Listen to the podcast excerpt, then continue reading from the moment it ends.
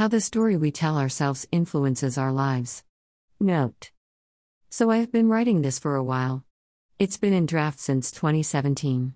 I have written it back then and it had gone through multiple rewrites, six to be exact, this is seventh, hopefully the last rewrite. The main issue I am having is that I am still not convinced that it is what I have in my mind. We will see. Post. We all live and breathe stories. We have stories about ourselves, about others, about our possessions, and even our dreams are basically stories.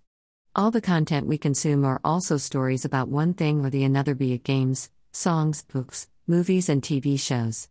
Even our relationships are based on mutual stories. People say opposite attracts, but they don't. In physics, yes, but in human context, they don't. Let's talk about it how. We all live in a world which has many events taking place simultaneously at once, some we notice and some we don't, but even those events also influences us, and our minds builds a narrative around it. Egg, COVID-19. So how we build a narrative of our life? Mental frameworks. How? It starts from the childhood. Our family shapes the initial framework, but then friends and neighbors starts coming in in a structured manner as before 13. We are evolving in a closed environment. At 13, hormones begins to act and we start to think about and experience lots of new things. We experience lots of new things, books, new friends, education, eventually becomes tough, and most importantly pop culture. Your friend circle is dependent on where are you living and what you are in among these, extrovert, introvert or ambivert. Education is basically the same for everyone, but what people learn and understand is completely dependent on the person only.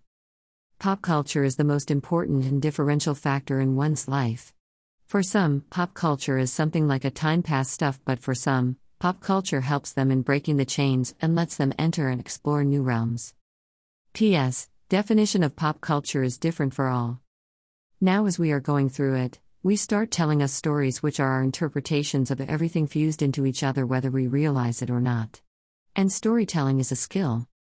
Read this https colon slash slash www.bbc.com slash culture slash article slash 2018050 our fiction addiction why humans need stories. Now what do we have? And peoples x and different interpretations equals end stories. And the best thing all end stories are intersected with each other because we meet people.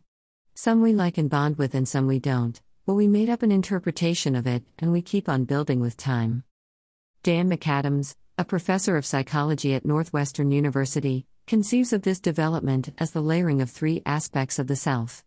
Pretty much from birth, people are actors. They have personality traits, they interact with the world, they have roles to play daughter, sister, the neighbor's new baby that cries all night and keeps you up. When they get old enough to have goals, they become agents, too, still playing their roles and interacting with the world, but making decisions with the hopes of producing desired outcomes.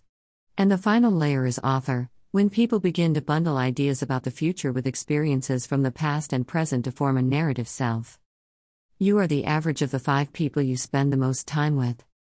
For further reading, https colon slash slash blog.ed.ted.com slash 2018 slash 08 slash 13 slash how the story you tell about yourself affects your life slash